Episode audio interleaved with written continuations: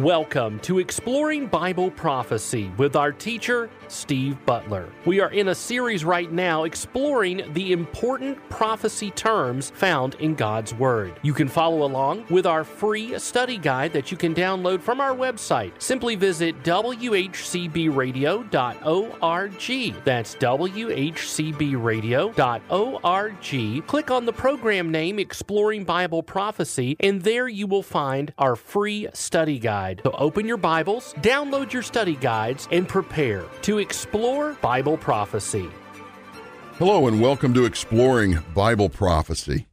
We are currently in our second teaching series entitled Important Prophecy Terms, and we are looking at seven sets of prophecy terms that uh, I have selected that came about as the result of preparing to teach a uh, third series, the next series about the uh, the next prophetic events on the uh, calendar, if you will, God's calendar, and there's actually 30 of them, 30 prophetic events that are yet to take place, and it will take us from basically today all the way through uh, eternity, which we find at the end of the last chapter of the book of Revelation. And as I was preparing those notes, I kept coming across some prophetic terms that if we don't understand the distinction between them, we can be misled and get uh, to a point of misunderstanding that uh, could be um, a negative influence on how we look at God. And if we not if we're not properly interpreting God's word, we are not fully glorifying Him as He uh, would have us do.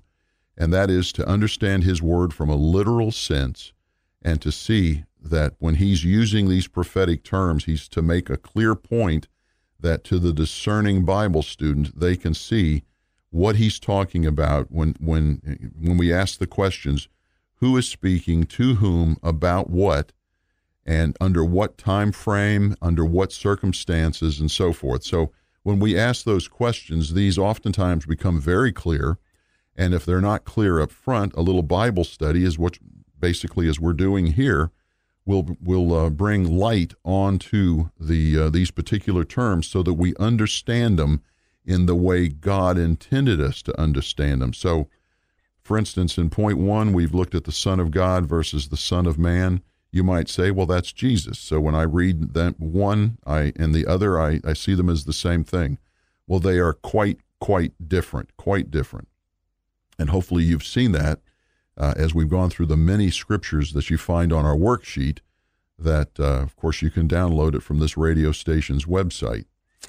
And then, as we're in point number two and getting ready to finish it up, is a contrast between the day of Christ and the day of the Lord.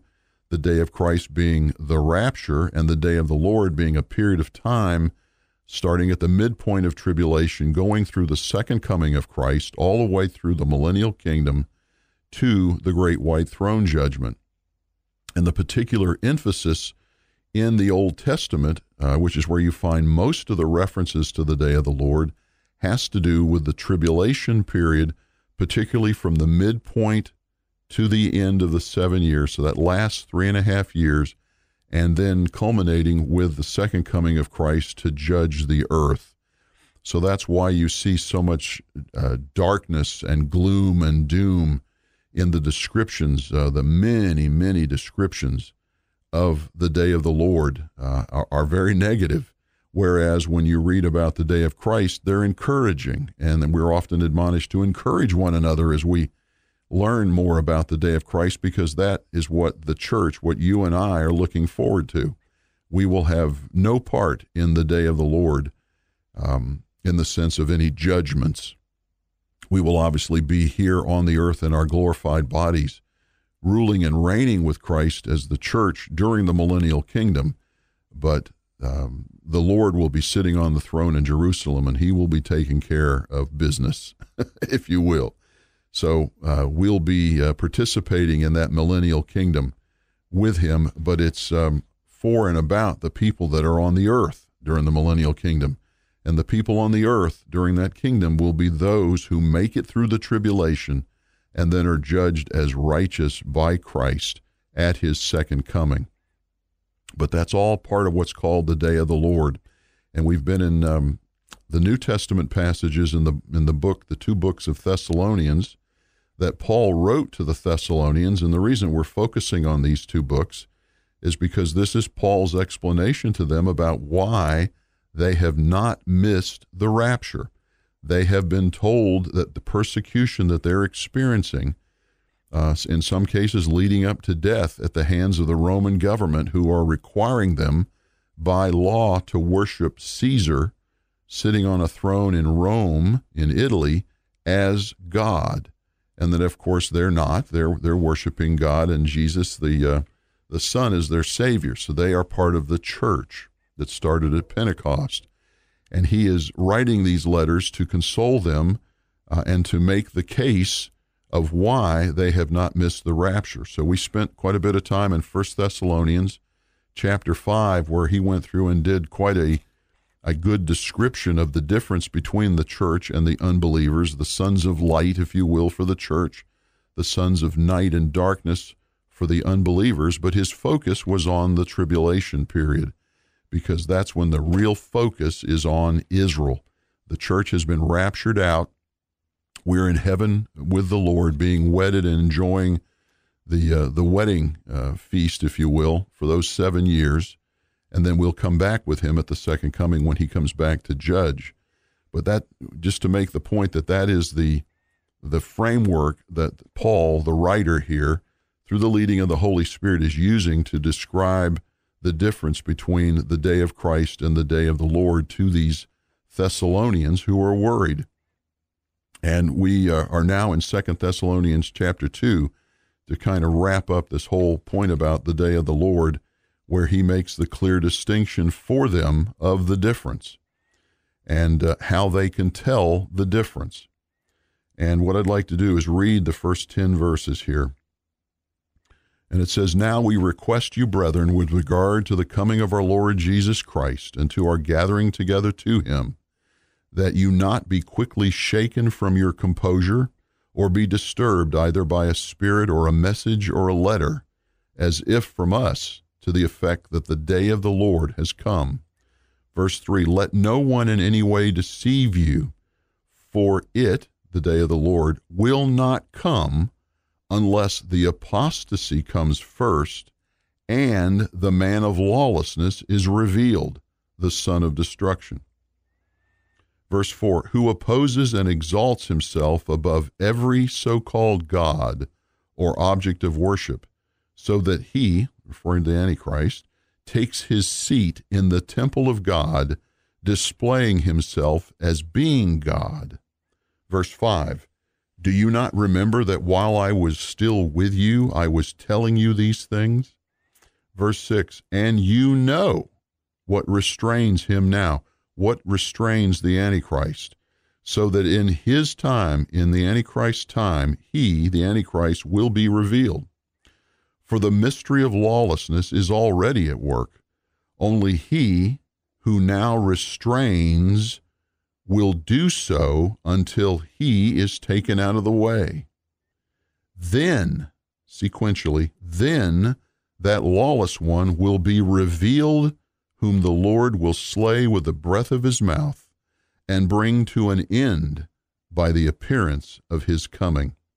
That is, the one whose coming is in accord with the activity of Satan, with all power and signs and false wonders and with all the deception of wickedness for those who perish, because they did not receive the love of the truth so as to be saved. We're going to stop right there. There's a lot of good information to follow, but we're going to stop right there because I want our focus to remain on the distinction that Paul is making to the Thessalonians between the rapture of the church, the day of Christ, and the day of the Lord when um, judgment starts and the wrath of God is turned against Israel.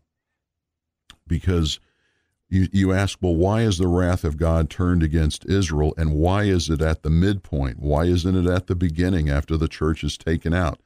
Well, remember that the church, when it's removed, God's attention comes back to Israel, but he tests Israel, and by testing, he allows the Antichrist to be revealed because now the church is taken out of the way.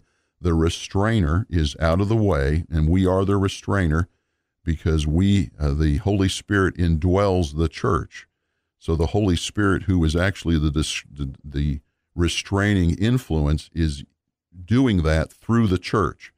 So that when the restraining church is taken out of the way, then the Antichrist can be revealed. And the first thing he does to start the seven year tribulation is, according to Daniel 9, verse 27, is to enter into a peace treaty with Israel. With Israel. So Israel is protected in that first half. Uh, and it's to the point where he uh, allows, the Antichrist allows Israel to build their third temple in Jerusalem on the Temple Mount. And at the midpoint, the Antichrist, according to chapter 2, verse 4 of Second Thessalonians here, takes his seat in the temple of God. The Antichrist actually goes into the temple of God and displays himself as being God.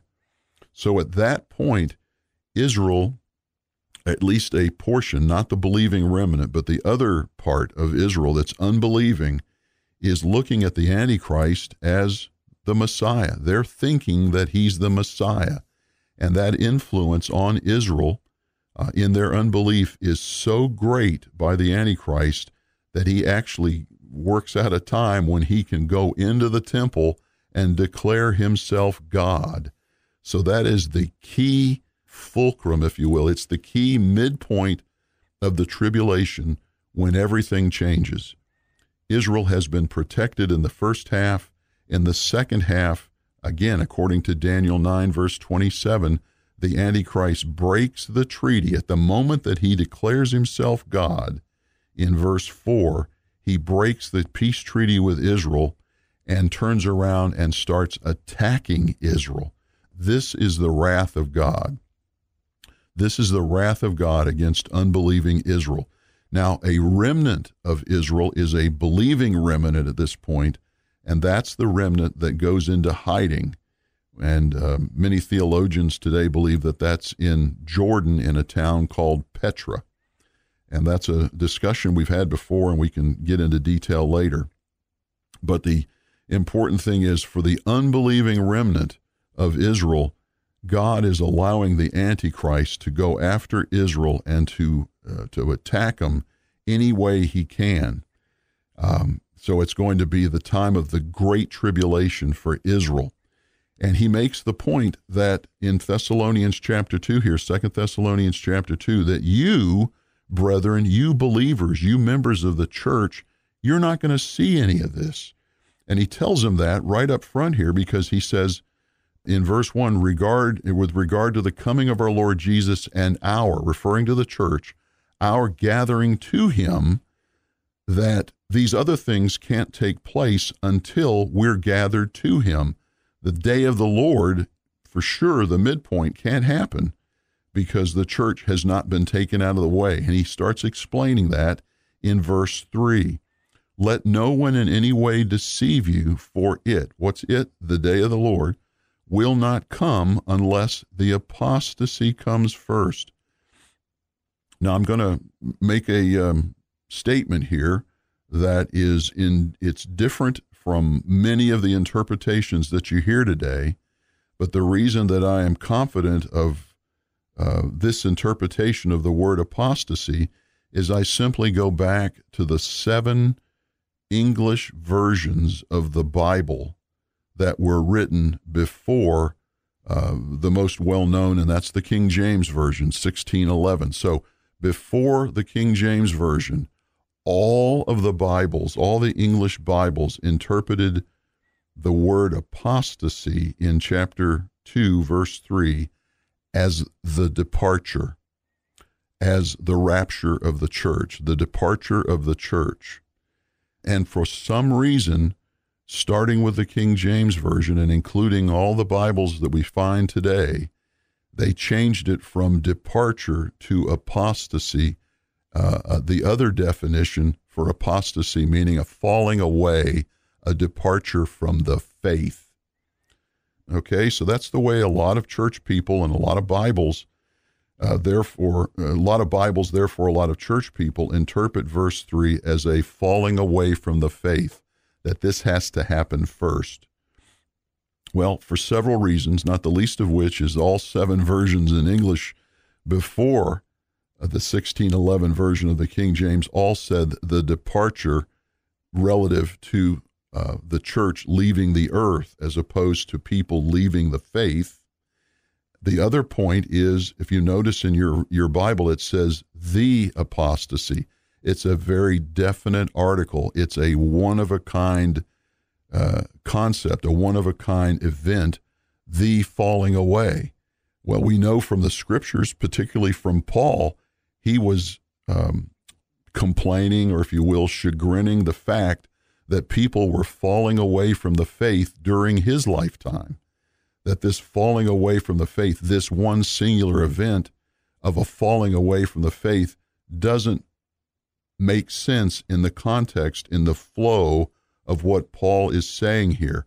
Whereas the departure, which we know is a singular event, never happened before, never will happen afterwards. It's a singular event the departure, the rapture, makes more sense here. Now, let me go further here as we go through this passage and show you that in context, in the flow of the scripture, apostasy should be interpreted departure makes more sense than um, a falling away from the faith. And let me make a general statement before I go forward here. Nowhere in Paul's writings to the Thessalonians, either Thessalonians 1 or Thessalonians 2 does he say anything about a falling away from the faith.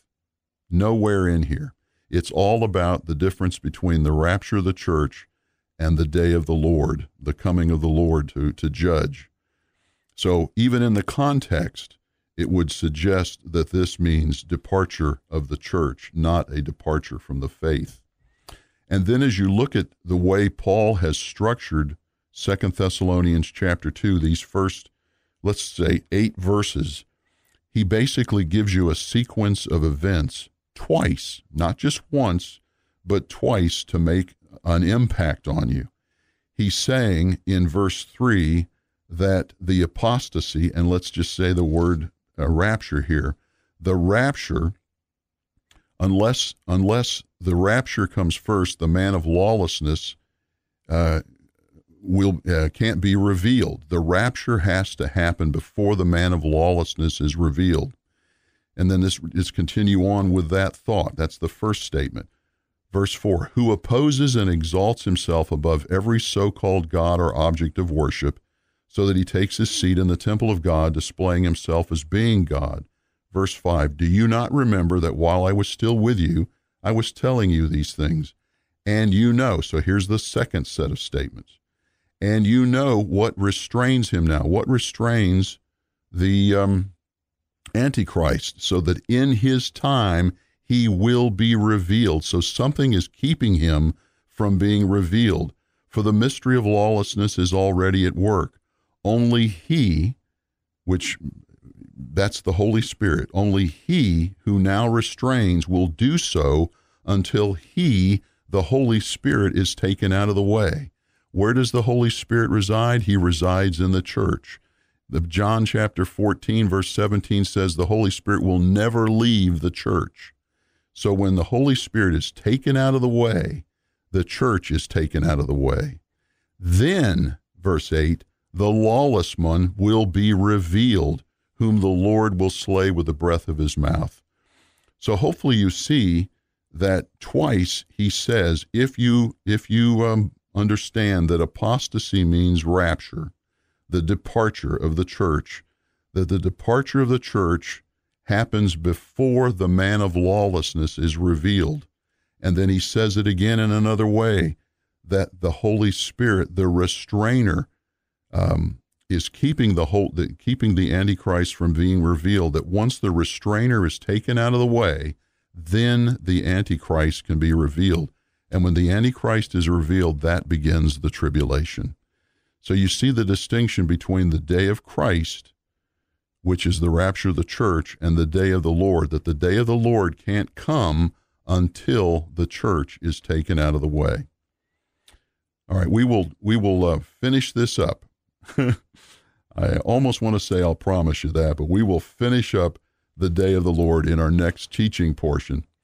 But we have to transition now, as we always do, and I enjoy this. We transition now to our Q and A, and let's look at a question that was uh, posed. Uh, the question being, does the fact that Israel is the wife of God have any impact on end time prophecy? And we've gone through and talked about how God is the wife, or God is the husband of Israel, his wife. He describes himself that way several times in the Old Testament. In fact, we have the wedding ceremony between God and Israel in Exodus 19. And then we wanted to clarify the point that the church is not the central focus of God's overall plans from Genesis to Revelation. It's Israel. And everything before the creation of the church, which happened in Acts chapter 2 at Pentecost, and everything after the church is raptured out uh, which we find in 1 Thessalonians chapter 4, 13 to 18, or in 1 uh, Corinthians chapter 15, starting at verse 51. Uh, everything after the rapture is all about Israel. So before Pentecost and after the rapture, it's all about Israel and Israel's relationship with her husband. And we were going through Acts chapter 15 over the last several programs and comparing Acts chapter 15, verses 13 through 18, with Amos, which is the quote that's used in Acts chapter 15, Amos uh, chapter 9, verses 8 to 12. And remember that Amos was written in the 8th century BC. And in a literal interpretation of the Bible, Amos, as well as all the Old Testament writers, none of them could see the church. It was not in view all they could see was the first and second comings of Christ. So, in between the first and second comings was the church, or is the church, but they had no view of that from the scripture. And we were making that point by looking at Amos chapter 9 and reading that, which we did starting in verse 8. And you can see where Amos was talking about that God was going to punish Israel as he has been doing in the Old Testament, and he's still doing it because his back is turned on Israel for a period of time. But then Amos tells us there's going to be a period of time in the future when God is going to turn his full attention back to his wife, Israel, after the church is gone, and he's going to rebuild Israel to its former glory and beyond that. And that's what's going to happen in the millennial kingdom, according to the scriptures. But there's nothing in Amos chapter 9 about the church for obvious reasons. He had no knowledge. Uh, even with the Holy Spirit leading him, that was not to be revealed until the Apostle Paul made it known to, to all of us and revealed that mystery of the church. So then we were going back to Acts chapter 15, which is where we, we were at the end of our last uh, program, and looking at the point that uh, when they quoted Amos, they actually added some words, added some words to the quote, uh, which gives the revelation of the realization of the rapture, because that knowledge was known to them when Acts 15 was written, but it wasn't known to Amos. And that point is very clear in Acts chapter 15, starting at verse 14 and it says Simeon or Peter, the apostle Peter, has related how God first concerned himself about taking from among the Gentiles a people for his name. So hopefully you see in the verbiage in verse 14 it says first. So we're establishing a sequence of events. It's very important to understand that. There is a sequence of events here. And the first event, according to Peter, was God taking from among taking from among the Gentiles a people for himself. A clear, very clear description of the rapture of the church. The church being being uh, started at Pentecost and taking them out at what's called the rapture. And the reason we can f- be confident that he's talking about the rapture here is the next two verses. For with this the words of the prophets agree. Agree with what? Agree with what Peter said, just as it is written. And here's where they add a phrase in here to Amos, because Amos couldn't have known this. You don't find this in Amos chapter 9. It says, After these things, after what thing? After God takes from among the Gentiles a people for himself, I will return.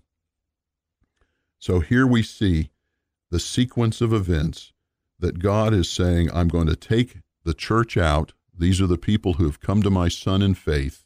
I'm going to take them out. And as soon as I take them out, I'm going to return. Return where? Return to the earth. And what am I going to do? I'm going to rebuild the tabernacle of David, which has fallen. And I will rebuild its ruins and I will restore it.